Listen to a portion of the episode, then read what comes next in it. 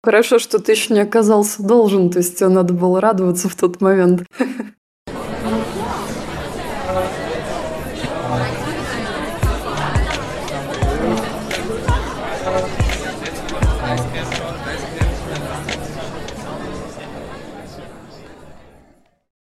Привет, меня зовут Саша, вы слушаете 66-й выпуск «Вас подкаст», подкаста, где мы обсуждаем переезд и жизнь в Германии. Ставьте нам оценки, пишите отзывы, мы есть на всех платформах.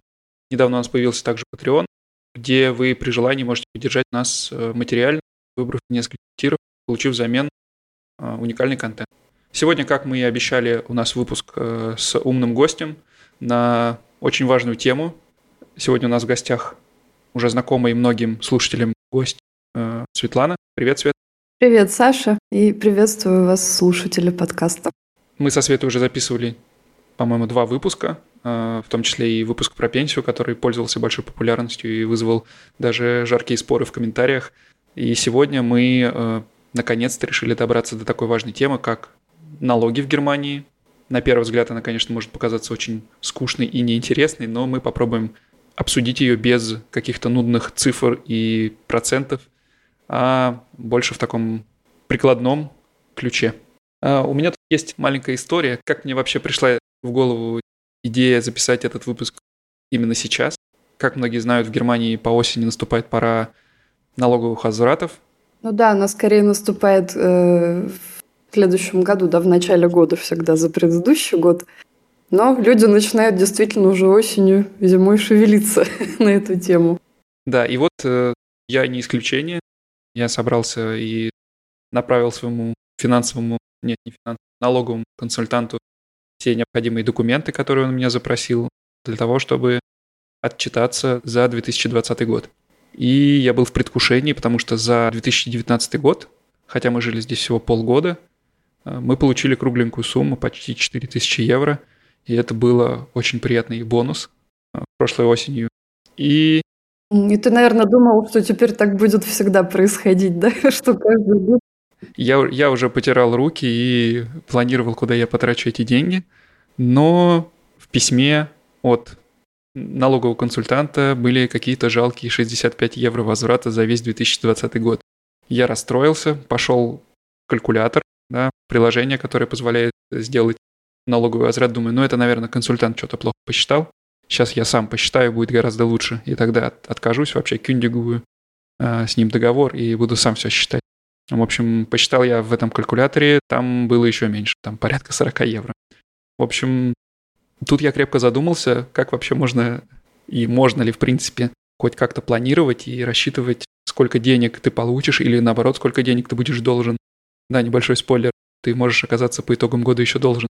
Да-да, я только хотела сказать, что хорошо, что ты еще не оказался должен, то есть тебе надо было радоваться в тот момент.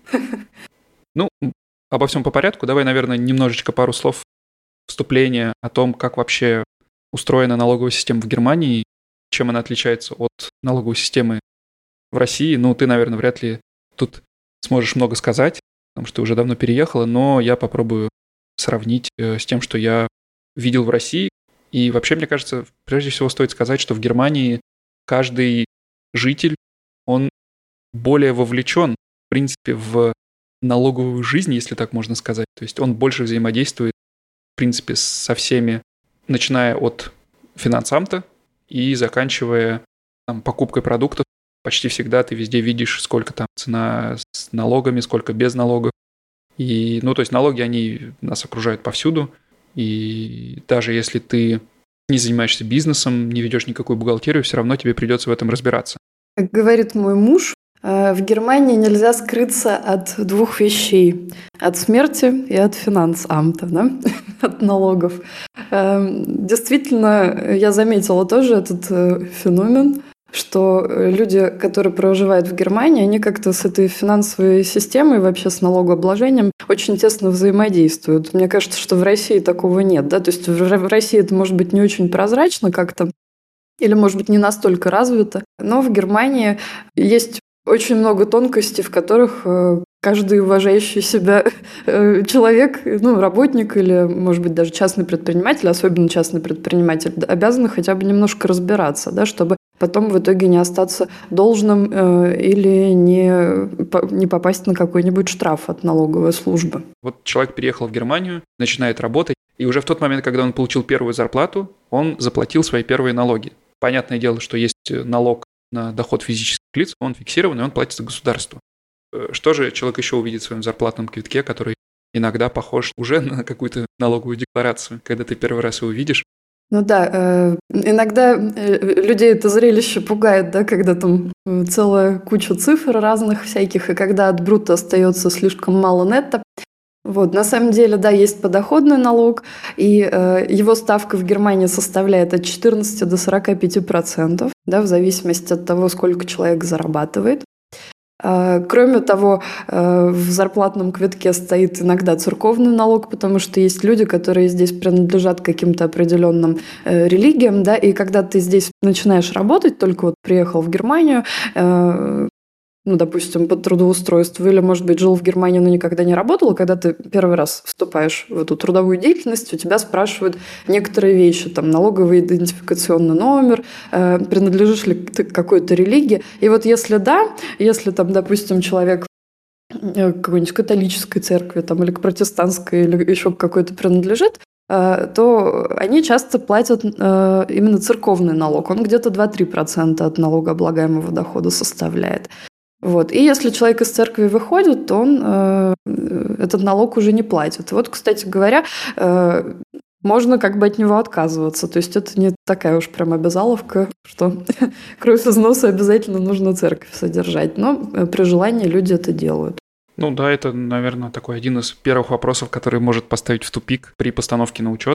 Звучит, конечно, постановка на учет, но Действительно, когда ты приезжаешь и начинаешь везде во всех службах регистрироваться, прописываться по месту жительства и в том числе получаешь свой налоговый номер, то на приеме в финансамте, наверное, это уже финансамт считается, ты э, отвечаешь там на короткий какой-то список вопросов, в том числе тебя спрашивают, какой религии ты принадлежишь. И для многих, наверное, это может вопрос...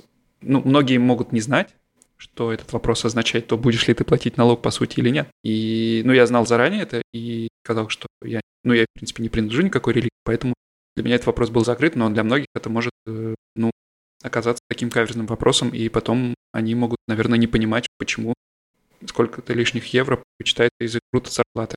Э, что же еще там стоит э, в этом зарплатном квитке? Ну, самые, наверное, большие взносы после подоходного налога – это медицинское страхование, которое в Германии является обязательным. То есть все люди обязаны быть в государственной кассе застрахованы э, или хотя бы в какой-нибудь кассе, да, если они не обязаны быть в государственной, то, может быть, э, у них есть альтернатива там в приватной застраховаться.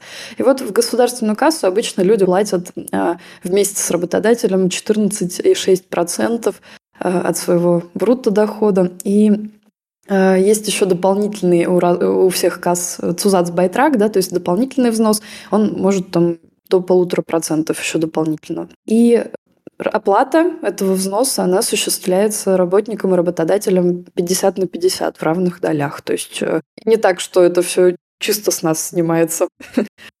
Да, это тоже момент, который может быть непонятен э, людям, которые переехали из России, потому что, ну, обязательное страхование, оно есть и в России, ОМС так называемое.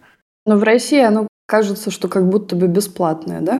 Вот у меня впечатление такое, я когда еще оттуда уезжала, я была еще, наверное, не совсем сознательным ребенком, но мне казалось, что, беспла... Э, что в России медицинское страхование бесплатное. Вот оно есть просто так. Но оно, нас, наверное, есть все-таки через работодателя, опять же, да? То есть э, взносы в него делает, скорее всего, работодатель. Правильно я понимаю? Ну, бесплатного ничего не бывает, поэтому в любом случае кто-то в страховую компанию платит, страховая компания не будет работать за бесплатно. Это надо понимать. И, ну, да, в случае с э, обязательным страхованием платит работодатель, но понятное дело, что они платят, он платит это не из своего кармана, а из, э, ну, наверное, я здесь не бухгалтер и не берусь точностью утверждать, но, наверное, из э, так называемого фонда заработной платы, то есть из тех денег, из которых потом будет формироваться бруто зарплата. В Германии же они выплачиваются и вычитаются напрямую из бруто зарплаты, то есть ты можешь в принципе, контролировать все свои вычеты и налоги. Эх, а как хотелось, чтобы хоть что-нибудь было бесплатно. Да, да. Ну и следующий э, взнос, который платится из брутто зарплаты, это взнос на обязательное пенсионное страхование. Э, он составляет 18,7%. И э, как бы половину, как и в медицинском страховании, оплачивает работодатель, а половину работник. И э, оба эти взносы, что на медицинское страхование, что на, на пенсионное, они еще из года в год периодически повышаются. Ну, пенсионное страхование мы уже затрагивали в прошлом выпуске. Если не слушали, обязательно послушайте предыдущий выпуск. Э, ссылка на него будет в описании подкаста, где мы подробно обсуждали пенсионное страхование в Германии. Да, я думаю, что не будем вдаваться в дебри. Давай лучше дальше пробежимся. Что же еще у нас стоит в этом э, обрейхнунге, да, в квитанции зарплатной? Значит, следующая тема у нас это э, да, то есть это обязательное страхование на случай, э, если человеку понадобится уход посторонних лиц в повседневной жизни. Э, это страховка, она снимается вместе с медицинской страховкой и составляет тоже около трех трех-трех с половиной процентов. И э, те люди, у которых нет детей, они платят больше взнос за пфлегеферзихерунг. Почему? Потому что э, если у тебя нет детей, и тебе в будущем понадобится уход, там, допустим, помыться, э, сходить в магазин и так далее, там, в квартире прибраться. Если бы у тебя были дети, то теоретически они могли бы тебе помочь в этом. А вот те люди, которые не собираются рожать детей или не спешат с этим вопросом, они платят больше взносов, потому что у них риск повышенный. Ну вот немножечко, если в сторону э, вопрос, э, это называется страхование, да, но при этом платится это в частную компанию или это платится государству? То есть можно ли считать, что это налог, если это платят какие-то государственные службы, или это, эти деньги в дальнейшем идут э, частным компаниям, как, например, с медицинским страхованием? Я сейчас про, там, например, Флеги Ферзихер, он платится также в твою страховую медицинскую или он платится в государство? Платится в флеге-кассу, э, который э, флеге-кассы Кранкенкасс, да, то есть он принадлежит как раз к Кранкенкассе. Э, по сути, это как бы одна организация. Но вообще как бы нельзя считать социальные взносы, вот эти взносы по социальному страхованию налогом. Да? Мы их сюда внесли, э, ну как в этот список просто потому, что, чтобы, ну как ясность какую-то внести для тех людей, которые собираются сюда приехать или приехали, для них непонятно, что там за куча отчислений. Ведь человек как бы, ну, по своему менталитету воспринимает все это как налог, да, то есть все, что снимается с его зарплаты и куда-то непонятно э, уходит, оно воспринимается просто как налог, э, поэтому мы просто это в кучу э, связали. Что касается э, частных компаний, ну да, медицинская страховка государственная и вообще все медицинские кассы государственные, которые существуют, они являются частными компаниями, но работают они по государственным законам, то есть есть четкие предписания, и, собственно, они поэтому и называются, что гизецлихи кассы, именно государственные кассы, потому что ну, у них тоже нет особо права там что-то выдумывать от себя, только 5% может быть от всех видов услуг, это какие-то бонусные программы, там, курорты и прочие вещи. Вот там у них есть немножко э, простор для фантазии. А в остальном э, можно считать, что это все государственные э, органы какие-то, хоть они и приватные. Да, подробно вот э, как раз о таком феномене таких псевдо-частных компаний – мы говорили в одном из предыдущих выпусков, тоже ссылка в описании, там мы подробно обсуждали, как устроена экономическая система в Германии. Послушайте, если не слушали, получилось очень интересно. Действительно, таких компаний довольно много, которые являются частными, но по сути очень сильно завязаны на взаимодействии с государством. Так точно. Так, ну что, на чем мы там остановились? У нас был сейчас вопрос про э, флегеферзихерунг, потом у нас снимается зарплаты, страховка от безработицы, она где-то 2,5, там 2,4% от брутто зарплаты э, составляет. И э, так же, как и флеги, кранкин и рентенферзихерунг, она платится пополам с работодателем, да? то есть 50 на 50. А вот тут я бы хотел остановиться и пару слов сказать о страховке от безработицы.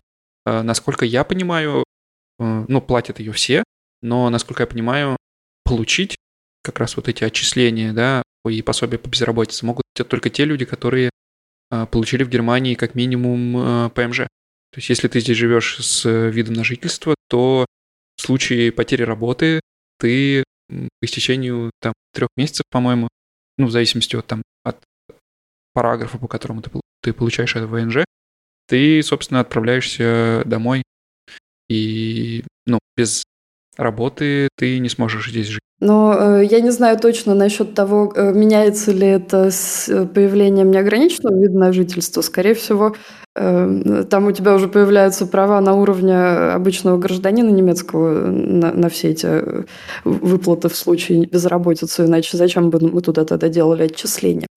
По поводу пособия по нетрудоспособности мы говорили тоже в выпуске про пенсию. Э, там есть э, вартецайт, да, то есть время ожидания, пока ты вообще будешь иметь э, право на него от пенсионного фонда, там 5 лет. То есть, если ты пять лет еще в Германии не отработал, то никакой пособие тебе даже не светит, несмотря ни на какой э, ПМЖ. Ну и э, еще один момент хотелось бы упомянуть. Это страхование от несчастного случая Gesetzliche который оплачивает полностью работодатель. Да? То есть, работник туда свой вклад не делает, но это э, как бы пятая составляющая социального страхования немецкого. И э, если работник по дороге на работу или с работы э, на прямом пути, не сворачивая в детский садик за ребенком там, или в магазин закупиться, Э, попадает в какую-то аварию, и после этого у него инвалидность, или он там долго на больничном находится, э, или ему требуется помощь, чтобы снова вклиниться в рабочий ритм там, и так далее. Или, может быть, с ним происходит какой-то arbeitsunfall, да, то есть несчастный случай на работе. Или э, у него возникает профессиональная болезнь, да, в некоторых профессиях такое тоже возможно. Профессиональное выгорание является ли болезнью? Я думаю, что профессиональное выгорание является бичом э, как бы нашего поколения, но, к сожалению, оно не относится к профессиональным болезням. Э, ну, имзина, gesetzlich Unfallversicherung, да, если... Боюсь, боюсь, что все страховые бы в таком случае разорились бы просто. Да-да, я тоже так думаю. Э, но, кстати, э, от этого страхует приватное страхование от нетрудоспособности. Вам на заметку. Да.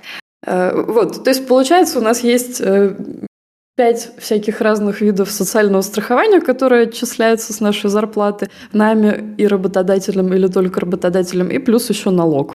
Поэтому э, цифры, э, ну, бруто и нетто, они так сильно различаются, что часто пугают людей, которые получают свою первую зарплату в Германии.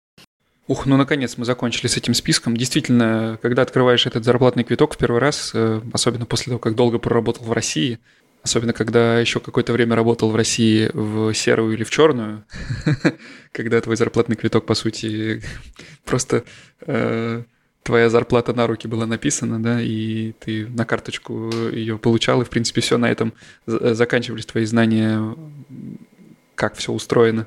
Действительно, первый раз это может напугать, и, ну, наверное, стоит подвести какую-то черту и как-то усреднить, потому что, ну, наверное, я думаю, вряд ли кто-то будет вот так вот садиться и рассчитывать, сколько же там он э, на каждый из этих отчислений выплатит процентов. И, ну, стоит сказать, сколько процентов, наверное, в зависимости от налогового класса, это мы сейчас следующим пунктом обсудим, но где-то 35-40% из брута уходит да, на совершенно верно. И именно поэтому, когда ты устраиваешься на работу в Германии, э, нужно смотреть не на брутто, а прикидывать, какой же у тебя в итоге из этого брутто нетто получится, потому что э, нетто сильно отличается, и именно нетто мы получаем уже к нам на счет, чтобы э, в дальнейшем тратить на все наши нужды. Да, и тут тоже опять я, я сегодня такой сравниватель с, с Россией буду. Э, тут тоже большая разница и отличие от того, как это устроено в России. В России часто, почти всегда при обсуждении зарплаты с работодателем ты можешь сказать, что там тебя спрашивают в первую очередь, эта сумма, которую ты назвал, это брутто или на руки? Но, по сути, кон- налог константный, и ты всегда можешь там одно в другое преобразовать, и э, нет никаких проблем. Здесь же всегда э, работодатель оперирует, ну и работник тоже, опытный работник, э, тоже оперирует э, бруто зарплатой, то есть это зарплата до вычета всех-всех-всех-всех отчислений, это зарплата в год почти всегда. И более того, еще тут это не в тему налогов, но все же стоит сказать, что это зарплата с учетом всех, всех-всех-всех премий. То есть если ты получаешь там, если ты называешь сумму там, а, я хочу получать 60 тысяч в год, то э, это не значит, что твоя бруто зарплата будет 5 тысяч в месяц. Да, то есть э, вполне возможно, что если есть какие-то премии или какие-то Урлаупсгельд, то по итогу ты будешь получать там, гораздо меньше в месяц, да, и это будет компенсироваться за счет премий в течение года. И важно, чтобы для работодателя важно было только, чтобы итоговая сумма всех брутто денег, которые он тебе выплатил, э, была как раз вот эти вот 60 тысяч. Да, и поэтому, ну, это надо учитывать, когда ты, когда тебя спрашивают, сколько вы хотите получать, не пугаться, если в дальнейшем брутто зарплата ежемесячная будет меньше. Потому что, ну, возможно, это будет компенсировано какими-то премиями, но это все, конечно, надо заранее обсуждать. Тут, конечно, все индивидуально решается и обсуждается с работодателем. Но действительно, это надо запомнить, зарубить себе на носу, что все деньги, все зарплаты, которые здесь обсуждаются, это брутто в год. И если под рукой нету калькулятора, то проще всего вычесть из этого там, 40%, точно не ошибешься. А вообще, конечно, в Гугле можно вбить брутто нетто рехнер, и там после заполнения трех-четырех полей он тебе выведет, сколько у тебя будет зарплата на руки после вычета всех отчислений. Можно я тебя сейчас дополню? Э, одна очень э, важная и полезная, наверное, мысль или совет такой у меня возник для тех людей, которые собираются переезжать сюда по голубой карте. Да? А, мой папа, когда сюда переезжал по голубой карте, э, там же в определенные годы есть какие-то определенные границы бруто дохода, которые минимум, да, минимальная зарплата, которую ты должен получать для того, чтобы тебе дали эту голубую карту вообще. Да? И вот как раз мы, когда устраивались на работу, устраивали папу, э, мы работодателю озвучили эту сумму, что мы хотим минимум вот этот доход получать. И он как раз нам посчитал э, общий годовой доход э, исходя из этой суммы. Но это не было 12 зарплат, а это было 13 зарплат. Да? То есть, получается, у них есть половинка зарплаты, которую они получают там летом э, в середине года, и половинка зарплаты потом в конце года как рождественская премия. И вот как раз включая вот эти две половинки зарплаты, у него вышла вот эта сумма. И э, Outlander Бехерда пропустила это дело, да, то есть для э, голубой карты имеет э, как раз значение именно сумма всей годовой зарплаты, включая вот эти вот премии. Ну и заключение, наверное, стоит сказать, э, вряд ли это можно отнести к полезным темам для иммигранта, который переезжает в Германию по рабочей визе, но э, надо все-таки это тоже иметь в виду, что налог платится только с определенного дохода, насколько я понимаю, да? начиная от какой-то суммы. Да, э, на 2021 год эта сумма составляла 9744 евро бруто, и в 2022 она немножко подрастет, она из года в год подрастает, и будет составлять 9984 евро сноса, да, то есть э, со взрослого человека в семье. И получается, что как бы есть вот эта вот базовая зарплата, с которой налог не платится.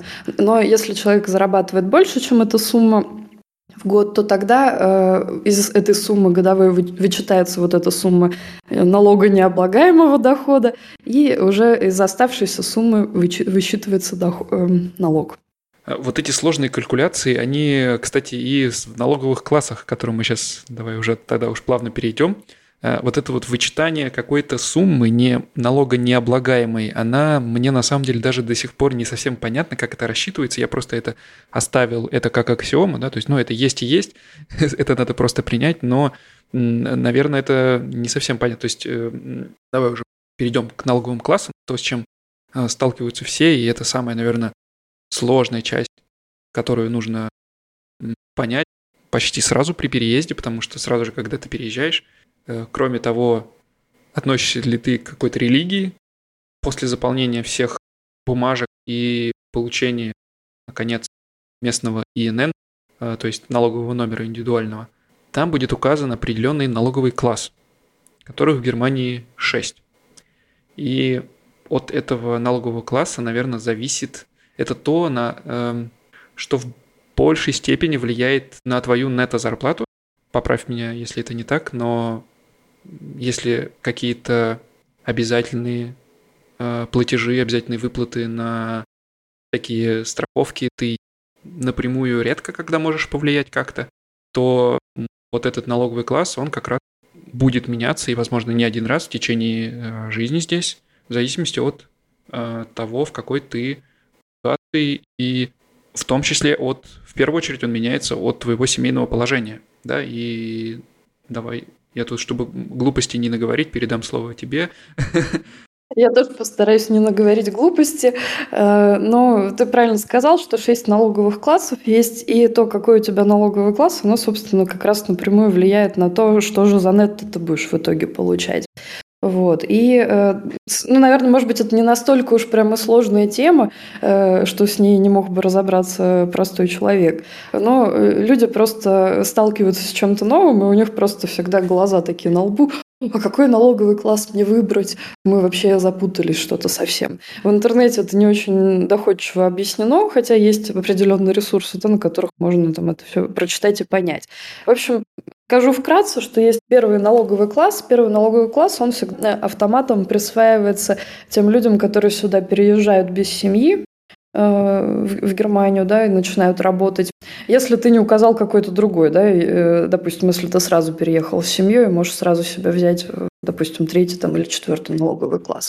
Ну, насколько я знаю, кстати, даже если у тебя есть семья, у тебя ты условно при получении ИНН можешь предъявить свидетельство о браке, то в любом случае тебе присвоят первый налоговый вклад, потому что ну, в большинстве случаев, если ты не переезжаешь вместе там по какой-то визе для поиска работы, то, первый, то есть переезжает сначала тот, кто нашел работу, да, а потом э, партнер или партнерша переезжает э, по визе по воссоединению семьи. И пока у партнера, партнерши нету налогового номера, э, насколько я понимаю, ты не можешь выбрать вот этот третий.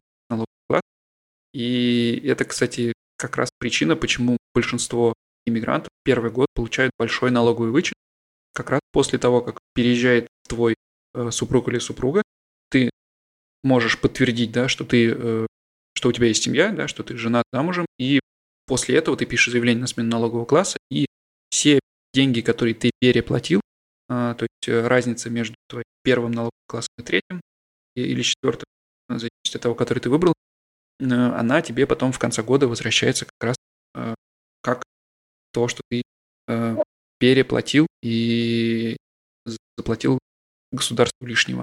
Да, то есть получается, они за весь год, в котором приезжает семья, пересчитывают э, твои налоги, как будто бы ты весь год был по вот этому налоговому классу, там четвертому или третьему, как, который ты выбираешь.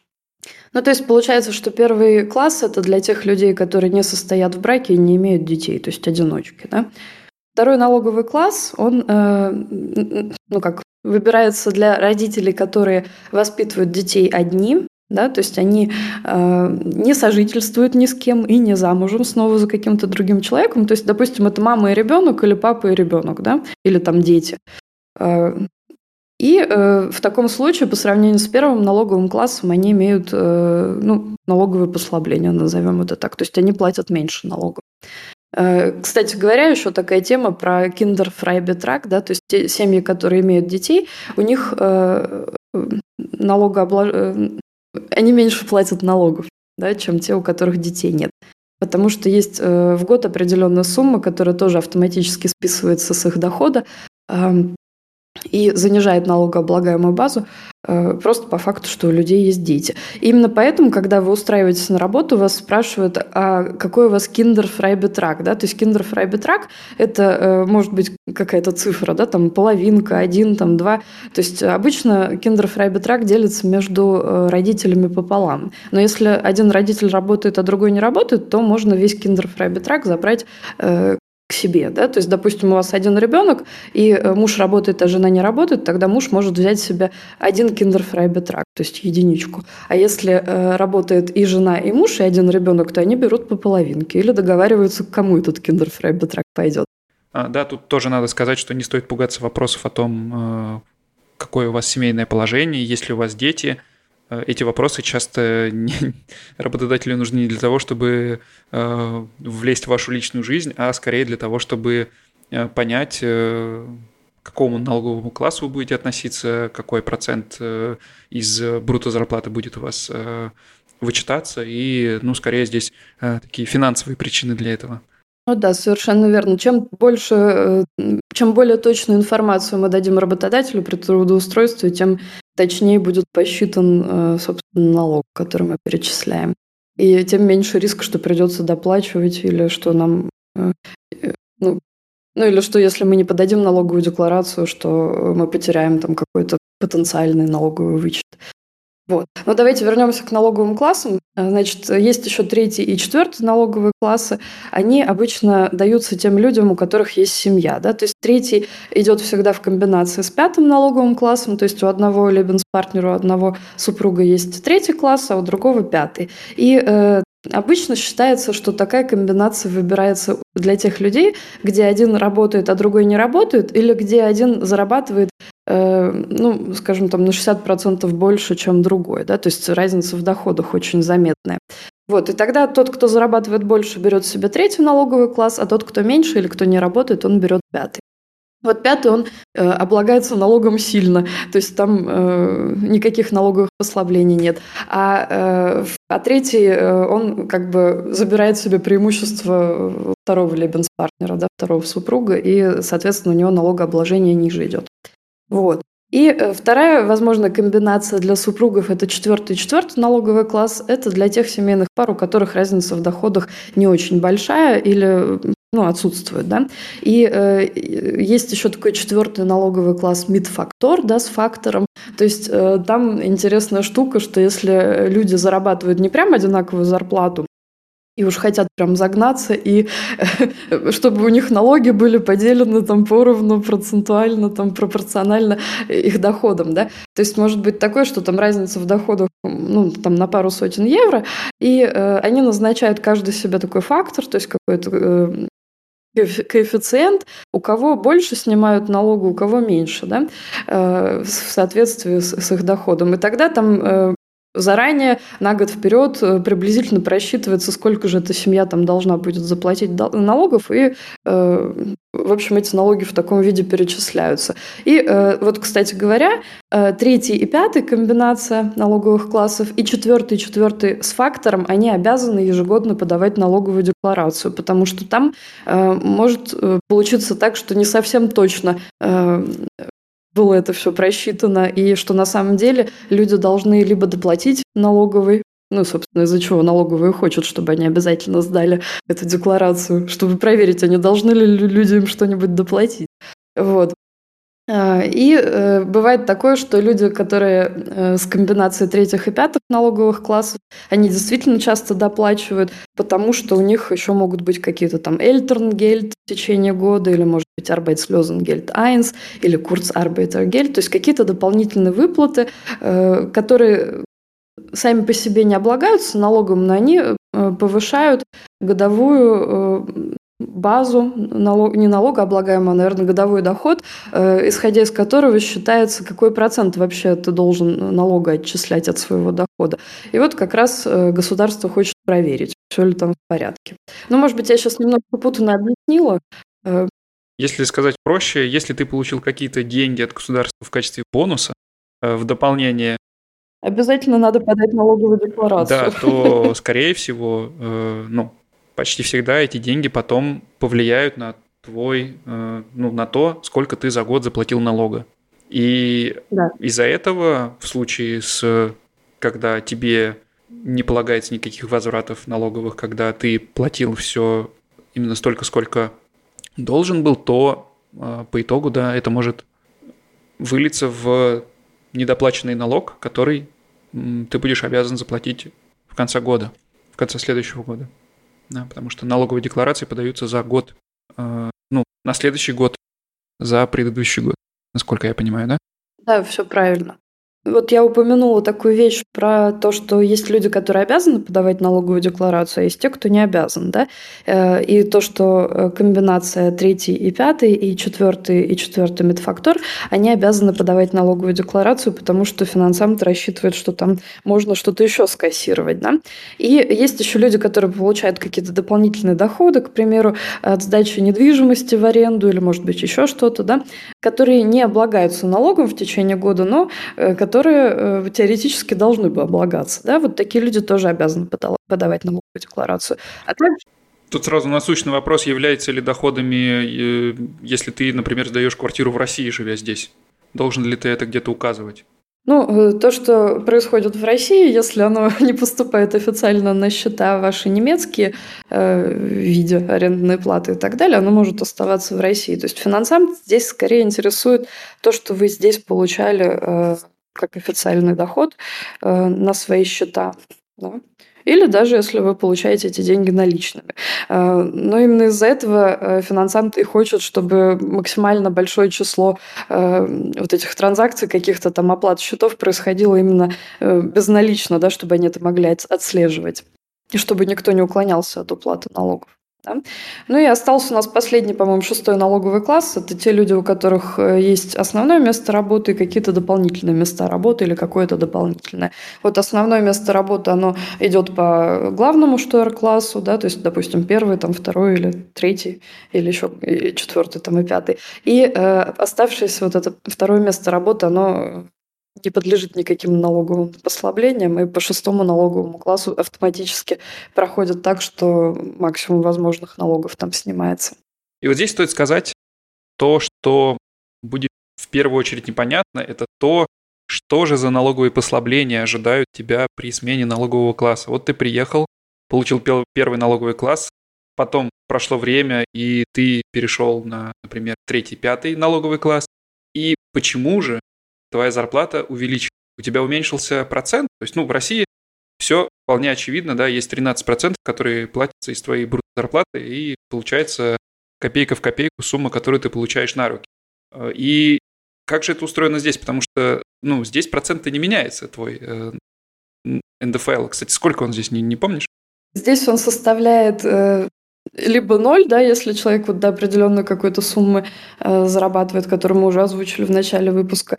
Э, и дальше, если уже его доход превышает эту сумму, то от 14 до 40 процентов. То есть здесь э, не фиксированная налоговая ставка, а э, именно зависит от дохода, прогрессирующая, да, то есть если человек больше зарабатывает, значит он больше налога перечисляет финансам. Ага, ну вот к этому мы еще вернемся, да, к тому, насколько сильно она растет там при высоких суммах разных. Но получается, что налоговый класс на этот процент никак не влияет. На что же он тогда влияет? И почему, когда я поменял свой налоговый класс с первого на третий, то я резко стал получать на 350 евро больше каждый месяц? Хороший вопрос. Если мы сейчас будем вдаваться в подробности, как же конкретно налоговые классы влияют на э, то, сколько налога мы платим, то, видимо, слушателям нашего подкаста придется выдавать Э, сертификаты прохождения финансового образования. Там на самом деле сложная система, и э, достаточно просто знать, что, это, что налоговые классы влияют. Они не влияют на процент, но влияют на то, э, сколько в итоге налогов списывается, потому что они, собственно, отображают семейное положение человека, да, а в этом семейном положении как раз и кроется секрет, да, сколько же он должен платить налогов. Да, и раз уж мы об этом заговорили, надо также сказать про прогрессивную шкалу. В принципе, чем больше ты получаешь, тем больше процент ты платишь. Так точно. Это и есть, собственно, прогрессивная шкала Да-да. налогов. И твоя нетто-зарплата будет стремиться к такому среднему уровню, если так можно сказать. Я, бы, я это так характеризую, да, то есть чем больше ты получаешь, тем чем больше разница в бруту между двумя людьми, да, в зарплате, тем меньше будет разница между их нето-зарплатами. Но это не сильно увеличивается с большим увеличением брута, да? Я, я кстати, этот э, момент заметила у своих клиентов-врачей, которые э, ежегодно у них обычно бруто повышается довольно-таки значительно, там, с повышением ступеней, там, их каких-то зарплатных и так далее. И э, жаловался мне один наш как раз вот э, с Женей Высоцким, да, общий знакомый, что говорит, я не понимаю, говорит, стал гораздо больше брута получать, но, говорит, нет, у меня, говорит, как будто бы не увеличился. Говорит, где, где подвох, в чем обман? Вот. И действительно, э, есть э, ну, там врачи просто уже там сложно нули считать. Ну, да. Э, ну, то есть, есть тут просто определенная граница, допустим, э, от 9 там, с лишним до 57 с лишним тысяч человек платит 14% налогов в год. Э, если мы берем доход от 57 там, до 270 тысяч приблизительно, там идет 42% налогообложения. И свыше вот этой суммы 270 с половиной тысяч, там уже 45% по максимуму. Вот. Ну и, в принципе, там, если кому-то хочется заморозить заморочиться, то можно посчитать, при э, каком доходе ты наконец-то почувствуешь, что ты э, оторвался, да, то есть э, финансам тебя уже не пугает. Но 270 тысяч и выше, э, там уже, в принципе, начинает значительно расти нетто э, с ростом брута. Да, кстати, вот я вижу, что как раз граница. Я, кстати, никогда не задумывался и не гуглил э, по поводу того, э, какие градации есть этого налога. Но, насколько я вижу, первое крупное повышение как раз после 57 тысяч в год, и очень часто это первый рубеж такой, который проходит иммигрант здесь, да, потому что э, зарплата по блау-карте минимальная, она там в районе, по-моему, 40 скольких-то там, э, ну, в общем, ниже 50, и потом, э, возможно, там при первой смене работы или при первом таком значительном повышении, ты как раз можешь перешагнуть эту границу и превысить эти 57 тысяч годового брута дохода, и э, у тебя налог прям сильно, процент налога вырастет с 14 до, до 42 процентов. Звучит ужасающе. Поэтому после такого повышения э, твоя зарплата может увеличиться. То есть зарплата твоя увеличится, да, но э, те деньги, которые ты получаешь на руки, они могут не сильно увеличиться. Поэтому надо всегда при обсуждении таких э, вещей, как повышение зарплаты, иметь в виду, что ну, есть, есть вероятность перешагнуть вот этот порог и начать платить больше налогов. Да-да, нужно учитывать, сколько, насколько больше работы тебе придется выполнять за это повышение зарплаты, и отрази, отразится ли это как-то на твоем нетто, да? Ну что ж, если резюмировать, то не надо бояться э, всех этих э, вычетов и налогов, которые вычитаются из э, зарплаты. В России они тоже есть, конечно же, потому что ну, все вот эти страховые выплаты, пенсионные выплаты, они все также платятся, просто они платятся до того, как доходит, в принципе, до брута зарплаты. Ну, просто брута зарплата в России – это не то же самое, что брута зарплата в Германии. Так надо сказать, наверное. И то, на что ты действительно можешь повлиять, это вот этот налоговый класс. Ну, здесь надо действительно посидеть, подумать, почитать, может быть, посчитать и уже учетом этого выбирать э, свой налоговый класс, который, насколько я помню, ты можешь менять не чаще, чем раз в год.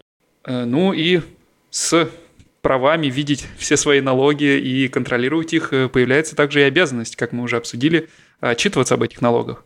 Здесь это не так, я так понимаю, не так обязательно, как в США. Поправь меня, если я ошибаюсь, потому что в США, насколько я помню, любой человек обязан подавать налоговую декларацию в конце года. В Германии но если бы я когда-то побывала в США, то я могла бы сказать, поправить тебя, но я знаю только так, как, э, как это работает в Германии.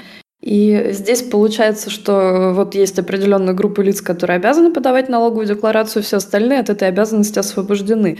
Но это не означает, что они с этого не будут что-то иметь. Да? То есть те люди, которые не подают налоговую декларацию, просто потому что они не обязаны это делать, они очень часто упускают возможность вернуть себе часть э, налога, который они переплатили в течение года. Давай, наверное, начнем с того, как вообще это работает. То есть э, почему в какой-то момент э, ты можешь переплатить налоги, в какой-то момент ты можешь недоплатить налоги. Давай я попробую ответить. Наверное, просто потому что финансовая система не может успевать за всеми твоими изменениями, которые происходят, и она не может учитывать всех факторов, которые происходят в твоей жизни, да, то есть будь то покупка каких-то вещей, которые не облагаются налогом или облагаются им не полностью, а, или там смена семейного положения или еще что-то. И обо всем об этом им нужно напрямую сообщать. Да? По сути, это твой отчет о том, э, что же ты э, такого купил, э, или продал, или где-то каких-то дополнительных денег получил, что связано э, и что влияет на твои налоги. Ты правильно сказал, что э, влияют изменения, которые у тебя были в течение года, да, то есть это может быть безработица, там рождение ребенка, э, смена там семейного положения э, или еще что-то. Э, может быть, ты там недвижимость себе приобрел там и начал сдавать ее в аренду и так далее.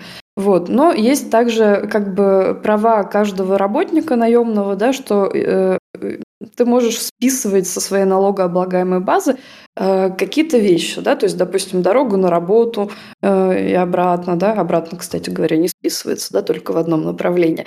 Вот. Или, допустим, какие-то поездки в командировки, или покупку каких-то рабочих материалов, там, компьютера, э, телефона, если он тебе для работы пригождается, э, какой-то рабочей одежды и прохождение каких-то курсов повышение квалификации много-много другого. Да? То есть у человека могут быть какие-то расходы, которые связаны напрямую с его рабочей деятельностью. И, конечно же, при э, отчислении налога работодатель это не учитывает, да? потому что откуда ему это знать? Они не могут это все Э, каждый месяц спрашивать у своих работников. И финансам дает э, людям возможность отчитаться э, по окончанию года. Вот как раз и насчет этого были ли у них какие-то расходы, связанные, допустим, с работой, да? чтобы ну, как люди могли часть денег, которые они заплатили там за все вот эти вот перечисленные э, вещи вернуть. Э, это могут быть и какие-то книжки специальные, да, там для прохождения экзаменов, и сами экзамены, и прочее, прочее. Это может быть даже э, поездка на собеседование и проживание в отеле перед поездкой. То есть там на самом деле очень большой список, и я бы сказала, что он бывает специфическим для каждой профессии. Да? И, в принципе, есть определенный список, который может касаться касаться людей, которые переезжают в Германию жить, да, мы, кстати, могли бы его прикрепить э, после выпуска, да, э, где-то э, в чатах, да, потому что да, потому что у меня есть такой список, и я могла бы э, им поделиться, да, чтобы те люди, которые, может быть, еще не подавали налоговую декларацию здесь, в Германии, могли бы им воспользоваться на будущее. Да-да, в описании к выпуску и в чате в Телеграме будет он вот. Ну, то есть э, есть э, вообще как бы Arbeitnehmer паушали, то есть э, право каждого работника в Германии э, тысячу евро без доказательств, что конкретно куда было потрачено, списывать со своего э, годового брута э, как расходы на что-то связанное с работой. Да? Это называется э, Arbeitnehmer Pauschbetrag, да? Arbeitnehmer паушали. А, и если расходы, которые были связаны с работой, они превышают э, эту тысячу евро, то тогда можно э, всех, все их туда повписывать в эту налоговую декларацию, и, соответственно, финансам тогда занизить налогооблагаемую базу на фактическую э, стоимость вот этих вот всех вещей. Вот. Ну, кроме того, существует еще там целый список, да, то есть, может быть, э, какая-то помощь родственникам за границей, кстати, часто интересующаяся, э, часто интер... э, тема, которой часто интересуются иностранцы, живущие в Германии, да, как я могу списать помощь там родителям, которые находятся в России, к примеру, да. И здесь нужно отметить, что помощь родителям, которые находятся в России или каким-то близким родственникам, она засчитывается финансантом только в том случае, если финансамт установит, что без этой помощи они никак не могли обойтись. К примеру, родители находятся на пенсии, у них пенсия ниже прожиточного минимума, или они инвалиды. Да? То есть, если они работают или находятся в работоспособном возрасте да, до 67 лет, но по какой-то причине они не хотят это делать, это не является достаточным основанием для того, чтобы им помогать и списывать это с налогооблагаемой базы. Если у вас там дети находятся или семья за границей, это еще считается, да, там, допустим, жена и дети. Вот.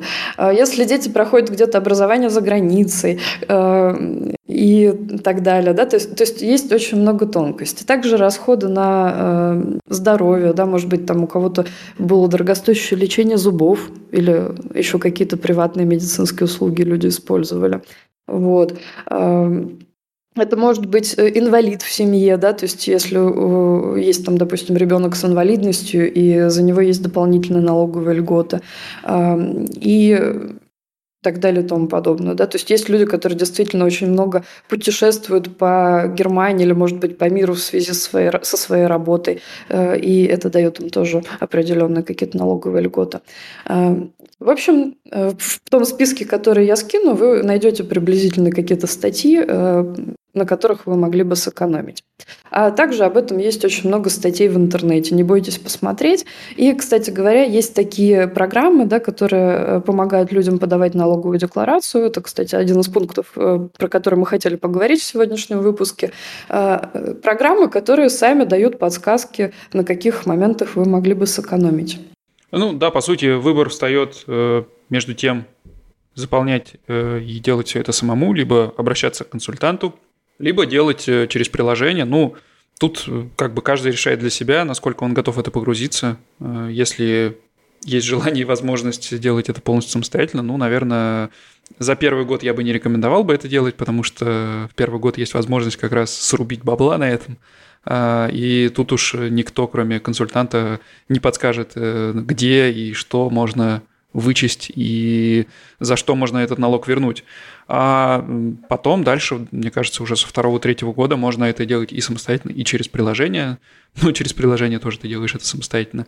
В принципе, наверное, это не так важно. Если никаких глобальных событий не происходило, то э, ну, это не так значительно э, может повлиять, наверное, на то, сколько денег ты получишь, что это уже будут не какие-то там, не несколько тысяч евро, да, э, а ну, это просто будет напрямую зависеть от твоего, от количества твоих расходов, которые ты мог бы списать, да, с налогооблагаемой базы.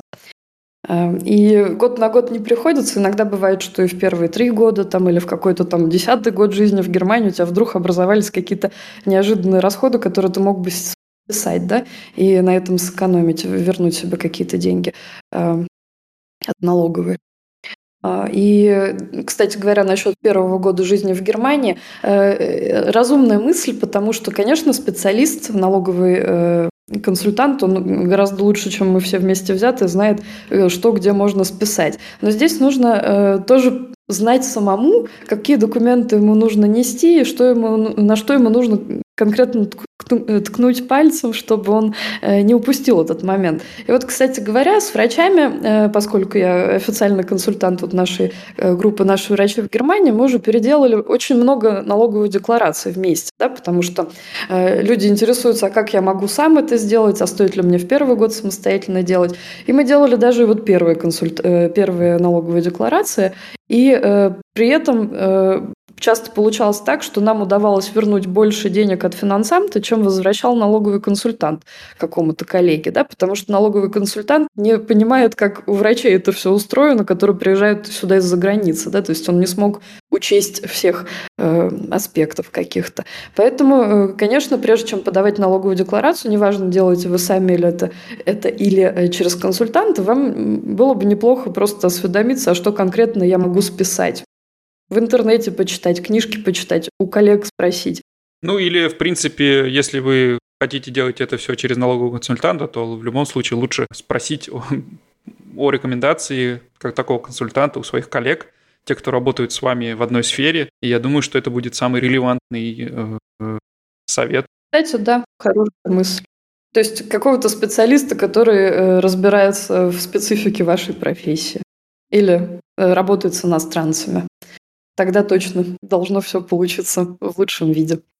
Да, кстати, как работает, собственно, э, налоговая декларация? Да, очень многие люди э, не понимают, приезжая сюда в Германию, э, как это работает, и им кажется, что если они сейчас подадут налоговую декларацию, то им вернут все расходы, которые у них были. Да? То есть, допустим, врач, который покупал там какие-то книжки для экзамена, там визу себе заказывал, подавал там свой диплом на признание, сдавал какие-то языковые там экзамены, курсы проходил, ездил на собеседование, ему кажется, что вот сейчас он подаст там все эти пять тысяч своих расходов, да, э, и э, тогда он э, вернет все, все пять тысяч обратно. На самом деле это работает не совсем так. То есть, по сути, есть у нас какой-то годовой бруто, от которого отнимается э, то, что мы, собственно, потратили на всякие вот эти вот вещи, которые можно списать, да.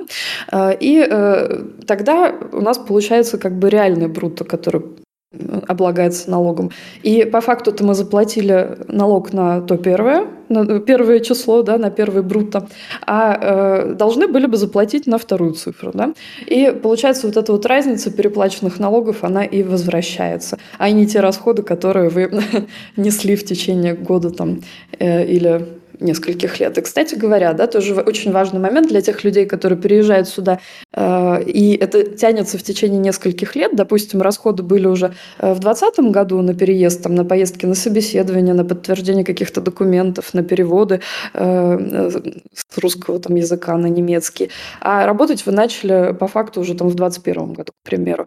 Это не значит, что вы не можете те расходы, которые были в 2020 году, списать. Вы можете точно так же подать налоговую декларацию за 2020 2020 год и э, за 2021. И э, деньги вам вернут уже тогда в 2022 году при подаче двух этих налоговых деклараций. И э, это делается через э, э как это называется, Verlust for track, да, то есть там нужно галочку в определенном месте поставить для того, чтобы финансамт учел и те расходы, которые были в том году, где вы еще ничего не зарабатывали. Ух, ну тема сложная, но надеюсь, что мы тут хоть чуть-чуть облегчили кому-то жизнь, и э, надеюсь, что это было не, не очень скучно, но э, такую важную тему обойти стороной было нельзя. Э, большое спасибо тебе, Свет, что сегодня помогла разобраться немного в этой теме, потому что, ну, я тут только самую малость э, знаком со всей этой системой, и ты прямо разложила по полочкам э, большинство тем, которые мне были до этого неизвестны. А, ну, надеюсь, что это не последний выпуск. Мы еще много тем с тобой не обсудили, так что ждите в следующих выпусках. Э, спасибо, что зашла. Напомню про отзывы, оценки всегда. А, Patreon также в наличии.